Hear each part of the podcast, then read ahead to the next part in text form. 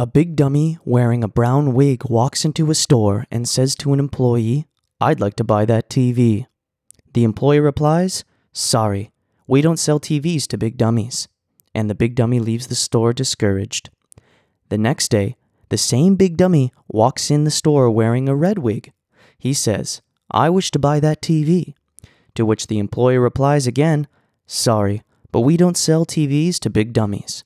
The big dummy leaves the store. The next day, the same big dummy walks into the store with his hair dyed black. He says, I'd like to buy that TV. The employee replies again, Sorry, but we don't sell TVs to big dummies.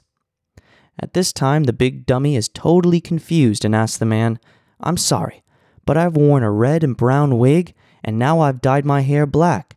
How do you know I'm a big dummy? Well, says the man, that's not a TV, that's a microwave.